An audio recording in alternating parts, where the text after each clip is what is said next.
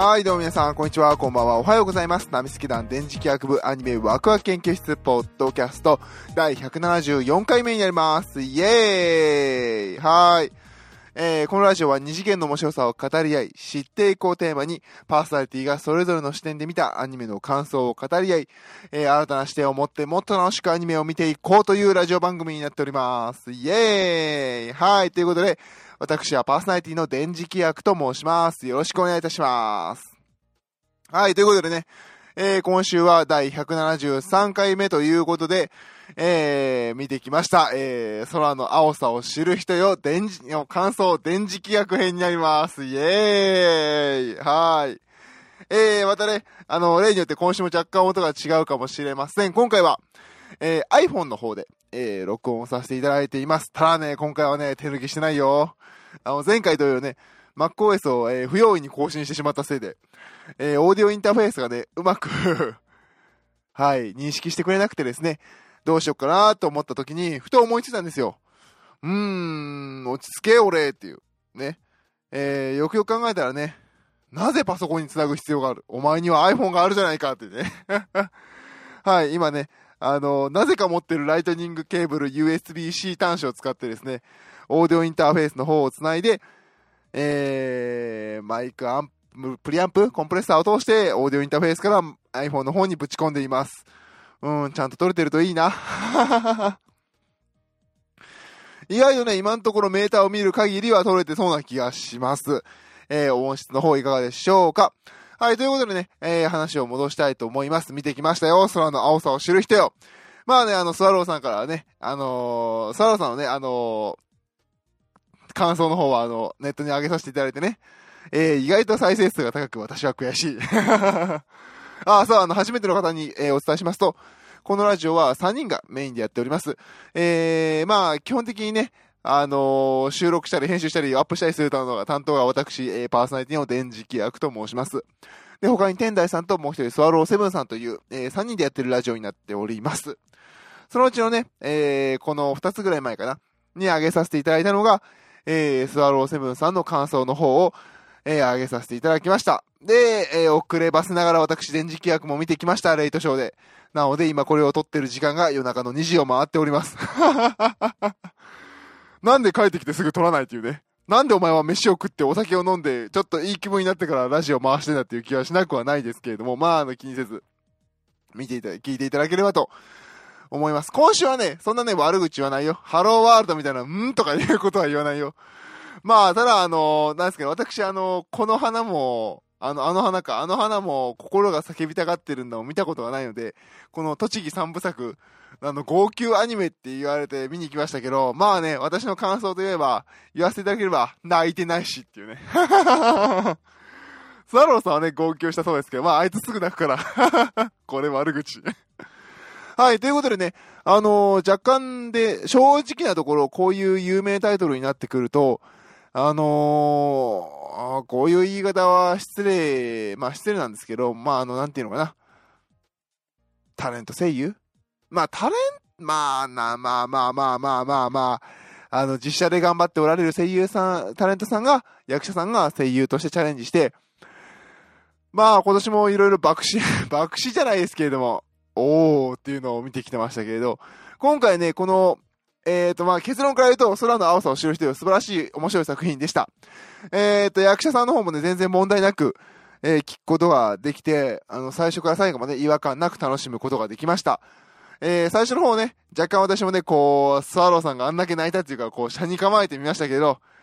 見ていたところもありましたけれど、あのー、楽しい、なんていうのかな、青春エンターテイメントになっていたのではないかなと思います。号泣アニメかって言われると、まあ私は泣いてないしっていう感じですけどね。泣いてないし。泣いてないし全然似てねえな。はい、えー、まあそんな感じですね。えーと、そうですね。あのー、スワローさんから来た、あの、感想の一つで言うと、やっぱりあの、盆地は、あの、私たちを閉じ込めてる空間なんだ、ここから出たいんだっていう、すごくすごくね、あのー、高校生らしい、あの、そう思うよねっていう感じの若々しさがある主人公の、えー、名前がすぐ出てこないや。えーっと、青い茜か。で、え、違う違う違う違う違う違う。えー、青い、青、あいおい青いか。あいおい青いか。で、えー、で、その子を、あの、高校生の頃から、なんか、引き取って育ててあげたのは、あの、あいおいあかねさん。で、えー、で、まあ、昔の思い人というか、まあ、なんていうのかな。あの、じゃ先に、ちょっと待ってくださいね。ちょっとお酒を飲みすぎてしまいましたね。イントロダクション。イントロダクションをちゃんと読もう。ストーリー、ストーリー。あ、これなんかもう、前も読んだな、これ。えー、17歳の高校2年生のあいおいあおいの、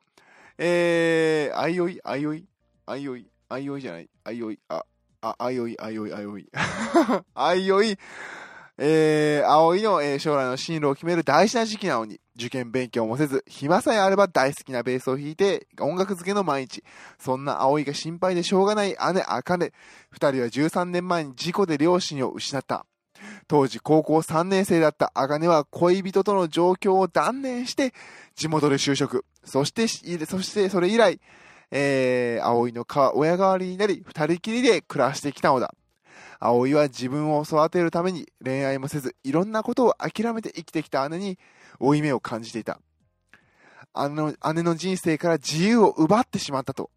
そんなある日、街で開催される音楽祭りのゲストに大物歌手、え、に、にと、え、まあ、大物歌手が 決定と。で、そのバックミュージシャンとして、ある男の名前が発表された。えー、本名、本名、本名。えー、金室慎之介。えー、茜がかつての恋人であり、葵に音楽の楽しさを教えてくれた憧れの人。高校卒業後、東京に出て行ったきり音信不通になっていた慎之介がついに帰ってくる。それを知った葵の前に突然彼が現れた。彼は、真の、彼は真の。高校時代の姿のままで、過去から時間を超えてやってきた、18歳の金室慎之介。思わぬ再会から真のへの憧れが恋へと変わっていく葵。一方で13年ぶりに再会を果たす茜と慎之介。切なくて不思議な四角関係。過去と現在をつなぐ二度の、二度目の恋、えー、初恋が始まる。っていう、まあ、あの物語なんですけど、これ読んだところでって感じですけど、まあまあ、あの、主人公女の子はベースを弾いてると。で、ベースを弾き始めた一つが、ギターを弾くこの慎之介のと一緒に音楽を奏でるためがおそらくスタートだと思うんですよ。でもそのしんのすけは自分のお姉ちゃんが、と恋人であると。で、まあ大人になった、えー、葵の前に、なぜかその高校生だった姿のしんのすけが現れると。で、時を同じくして、地元の、えー、町おこしのためにやってこられた演歌歌手のバックバンドとして、大人になったしんのすけが現れると。まあそういうお話なんですよね。で、まああの、大人になったしんのすけを見ながら、その大人になったしんのすけと大人になったお姉ちゃんの、あの、大人の会話を見ながら、こう、若さ溢れるんですよね。行けよ今押し倒しちゃえよぐらいのね。まあ、そうじゃねえんだよ、大人は、みたいな感じで。で、まあ、それを見ながらね、あの、どんどんどんどん空回りしていく葵と。で、あのー、自分が練習している、あのー、山奥の、なんて言ってたっけ？お堂って言ってたっけ？のところで、あのー、昔、あの練習してた進野の高校生の、あ、自分が憧れた進野が現れると。で、どんどんどんどん触れていくことに好きになっていくんだというお話になります。けれども、この進野はお姉ちゃんが好きっていうところが、こう、味噌になってくるんですけれども、なんて言うんですかね、あのー、ただの、私恋愛で強くなったみたいなストーリーにしないところの岡田まり感。でも、あのー、ちゃんと青春しないと売れないよねっていうことを学び始めた感。で、あのー、そうですね、あとスワローさんの言ってたあの、ノイズキャンセルの、えー、すごいっていうのは、あの、ソニーのね、ノイズキャンセルイヤホンの宣伝が間に挟み込まれてます。あれで練習して上手くなるのかなという気はしなくはないですけど、私やったことないので何とも言えません。そうですね。あの、まあ、見る前からね、おそらく、あのー、軽音とか、ユーフォニアムのような楽器青春アニメではないんだろうなっていう気はしてました。序盤は結構そこをなんですかね、お客さんの期待を裏切らないようにすごくね、ベースの演奏シーンだとかに力は入ってましたけど、本当に最初だけでしたね。うん。そこだけ描いて、あの、この子は音楽が好きなんだよと。でも、途中で暴露するんですよね。東京に行きたい、えー、バンドで天下取りますって言う、強がるんですよね、最初の方は。でも、その、昔の高校生の頃の姿で現れた真野の前では、ただここを出たいんだと。で、田舎が嫌いで出るってわけでもないんですよね。どちらかというと、さっきあらすじにあったように、えー、お姉ちゃん、あかねの足かせになってると自分は。なので、ここを離れると。私たちをこう囲っているこの盆地から出ていくんだと、東京に。私は頭も悪いし、正直、本気でやりたいことなんかないんだけれど、まずここを出ることなんだっていう話がミソでしたね。だから、この、葵にとってベースってそこまで深い話、深いというか、これがないと生きていけない人間ではないんですよね。なので、そこだけあの履き違えずに見ていただければなと思います。えー、これ、この作品ね、多分ね、私ね、ちゃんと、ああ、こう描きたかったのかなって思えたのは、映画を見終わってから、もう電車に揺られて帰ってる、帰って、え、うちから川崎やとどれぐらいやろ？あー、まあ正確な時間を言うとバレちゃうんで まあ2、30分乗って駅から降りたぐらいで理解しましたね。なので、もう一回見ないと、わかんないのかなっていう気はする作品だったかなっていう感じですね。なんか、見終わった時は、まあいい話だったなっていう感じやけど、個人的には、どっちつかずな感じだったんですよね。あの、主人公の17歳の葵を視点で見ればいいのか、俯瞰で見ればいいのか、この31歳になったお姉ちゃんとその真野の心境で見ればいいのか、どれだみたいなね。なんで、二つの世代の視点とストーリーが進んでいくんだろうっていうのが、四角関係とは書いてあるんですけど、そこがね、ずっと見てて不思議だった点だったんですよね。そこだけ、うん。そこはね、すごい不思議だったんですけど、終わってから、あの、もう一回自分の中で咀嚼し直していって、あのー、気づくんですよね。あのー、なんていうのかな。あの、その高校生時代の進野と高校生の葵がそれぞれすごく空回りするんですよね。でも実は、あの、大人側からこうだよって言って、大人ぶっているその31歳になった、えー、しんのすけも、えー、お姉ちゃんの名前がすぐ出てこない。えー、っと、あかねか。あかねのお姉ちゃんも、実は、空回りしたんじゃないかなっていう。だから、大人も子供も、ずっと空回りしてるんだなっていう感じ。ただ、その噛み合わせ方をとか、そのタイミングが、うん、分かってるのか、えー、掴むのが大人なのかなって。まあ、その割には大人のね、ギアの周りも遅かった気もしますけれど。うん、そういう人生みんな空回ってるんだなっていうのをすごく感じた作品でしたね。うん、そんな感じですね。なので、それぞれが大人のキャラクターで言うと、それぞれしんのすけがしんの、自分の高校生時代の姿のしんのと、向き合って、えー、物語が進み解決していく。そして最後には、えー、親代わりになっていた、えー、あかねが、葵と最後の最後向き合うんですよね。そうか。私が、あの子を引き取った時の年に、今あの子はなったんだなっていう。あそこが、全てかなっていう感じでしたね、個人的には。うん。あのー、もう一度向き合わなければいけないと。その向き合うものは、あのー、自分のね、かつて練習していた場所や楽器であったり、自分が一緒に過ごしてきた葵の姿であったり、いろんなものを通して、もう一度あの時の自分と向き合うという、えー、ことが重要であり、それが人の成長であるというのが描かれていた作品ではないかなというふうに、私は受け止めましたね。うん。なので、あのー、ミュージシャンになっただとか、ベースで天下取りますとかは、あの、その、プロセスに必要な小道具であって、本質ではない。本質は、その人自身が過ごしたその時の瞬間の考え方だとか、自分自身と向き合うことが、この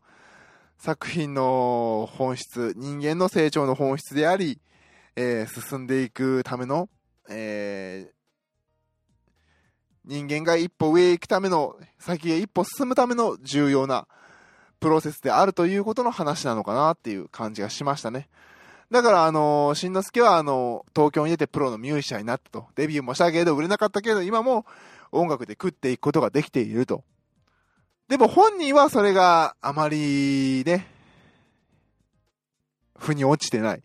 だけれど高校時代の自分の姿を見ると、その姿からは、あの、音楽で食っていけるっていうのは夢のところにいるんだからすごいと。で、お前はここに、あの、彼女からね、東京に行けないと振られた思いもあるけれど、それを封印してでも前に進む、進んだと。で、その封印することで前に進めた。で、前に進んだ結果、その先に行き止ま、行き詰まったので、もう一度さらに前に進むために、その封印したものと向き合わなくてはいけないと。封印したギターとね、向き合わなくてはならないと。いうところがすごく象徴的で良かったのかなと思います。まあ、あとはね、あのー、ボーイミーツガールでなぜ手を握り合って空から落ちていく必要があるのかはよくわかんないですけど、まあ多分あれは、あのーあの、火曜サスペンスのように崖の上で告白しないといけない状態と同じなんだろうなと私は思いながら見てましたけど、まあ、ジブリじゃんそこだけみたいなね。うん、そんな感じでしたね。あとは、あの、面白かったのは、序盤の方でね、そのしんのすけが帰あの、こっちに帰ってきて、あの、いろんなね、過去の自分の幼馴染とかと話したりとか、あの、するんですけど、焼肉屋でかかってる音楽はね、えー、松田聖子の赤いスイートピー。で、えー、主人公の葵とか、えー、結構出てくるのはガンダーラっていう曲ですね。ガンダーラ、ガンダーラって、まあ、天竺ですよね。天竺を目指していく歌なんですけれども、まあ、それが東京とかかってるんでしょうね。で、この2点がすごく古い曲なんですよね。本当に古い曲で。で、その曲が、この岐阜でしたっけ？の語り中でずっと流れていると。すごくこう時代に置いていかれている。何も進んでいない停滞感を表す。すごくこの二つは名曲なんですけどね。名曲であるからこそ歌い継がれる。だけれどこの曲が未だに焼肉屋でかかっている。未だに岐阜の女子高生がそれを歌っているっていうのはすごく停滞感を表してて、私は結構いい選曲だなっていう感じがしましたね。その辺は結構面白いんで、えー、まあ気づいてなかったとか、あれとか思った方は、また、もう一回見て聞いていただければなと思います。なのでね、あの、そうですね、こうやって話していけば話していくだけね、なかなか、ああ、そういうことが言いたかったのかなと、えー、思いながら、思いながら、思わせられる、えー、作品だったので、なかなか良かったですね。うん。全然あの最初に気にした役者さんどうなんだろうっていうのも良かった全然大丈夫でしたし。個人的にはね、個人的にはあのね、あのー、あの、中村正嗣、つぐっていうこう小学生の、あの子が私すごい好き。太一洋さんのあのキャラすごい好き。あれいいキャラでしたよね。いや、あの子とくっつけばいいのにと本当思いながら。でもね、あの、途中で出てきたね、あの、葵の友達のあの、葵でよかったっけ？えー、葵の友達になる、友達というかまあ仲良くなる、その、種崎さんがやってるあの友達も良かったですよね。あの子もいいキャラしてんなーと思いながら。いやー、最後、隊長さんとこの種崎さんのキャラくっつくんじゃないぐらいの感じで見てましたけど。はい、楽しんで、えー、見ることができましたね。そんなもんかな。まあ、あとはね、ベースの演奏シーンとかはね、なんか、あれ下手じゃね？えと思ったら下手ってあの突っ込まれてたので、まあそうだよね？と思いながら、あと途中でね、メトロノーム出して練習していいのかな？と思ったらメトロノームって言い出して、ああ、アプリか、最初からやれ？とか思いながら。まあね、その辺の細かさはいいでしょう。個人的には、あとはね、あの、ベースの演奏法が指弾き、ピック弾き、他にもね、あの、コード進行の、コードの弾き方がありましたね。ダーンダーンってギターのようにコードで弾いて歌ってるシーンもあって、私はあんまりコード弾き、ベースでは行わないんですけれど、あ、私ベース持ってるんですよ。弾けるんですよ。うん、なので、いろいろね、ベースの演奏の仕方、楽しみ方も紹介されてて、個人的には面白かったかなと思います。ちなみにあの、ベースのね、コード弾きとか気になる方はね、多弦ベースとかね、え、で、あの、調べていただくと、あの、ベースもね、4、基本4本なんですけど、5弦とか6弦とか最近増えてきまして、もっとね、あの、12弦ぐらいあるんだっけ、ベース。もう何をもってベースというかはありますけれど、まあ、低音が出るね、その多弦ベースを演奏される方もいて、その多弦ベースの方は結構あの、コード弾きを、えー、使われるのが多いので、その辺もね、YouTube とかで見ていただければ、えー、さらにね、あの時葵が何をしていたのかを楽しむことができるんじゃないかなと思います。こんなもんかな。あ、あとね、個人的にね、音楽が、あいみょんさんの音楽がね、あのー、空の青さを知る人よと、えー、青いっていう曲が、えー、2曲ありますけど、個人的にはエンディングに流れた青いの方が好きですね。青いの方は、まあ、完璧ではないですけれども、あの、エンディングでね、あの、その、曲葵が、えー、プロの人たちと一緒に演奏することになったっていうエピローグ的にね、写真で描かれてるんですけども、その楽曲自体が、その、えー、プロの人たちと演奏するときの、えー、バンド構成にほぼほぼ似てるかな？そんな感じのする、えー、作りになってるのね、聞いていて面白いのではないかなと思います。そうですね。そんなとこかな？最後に言えるのね、見ながらね、ずっとね、この主人公のね、あのー、葵のね、行動とか、言動がね、もうね、若いなーと思いながら見ちゃうんですよね。どうしても自分の年齢的にはもう、あかねとかしんのすけの方なので。若いなーって思いながら、青いなーって思うんですよね。で、その時に気づく。そう。で、その時に気づくんですよね。最後、あのー、しんのとね、あのー、高校生時代の姿に出てきたしんのと、あのー、31歳になったあかねがね、あのー、会話で、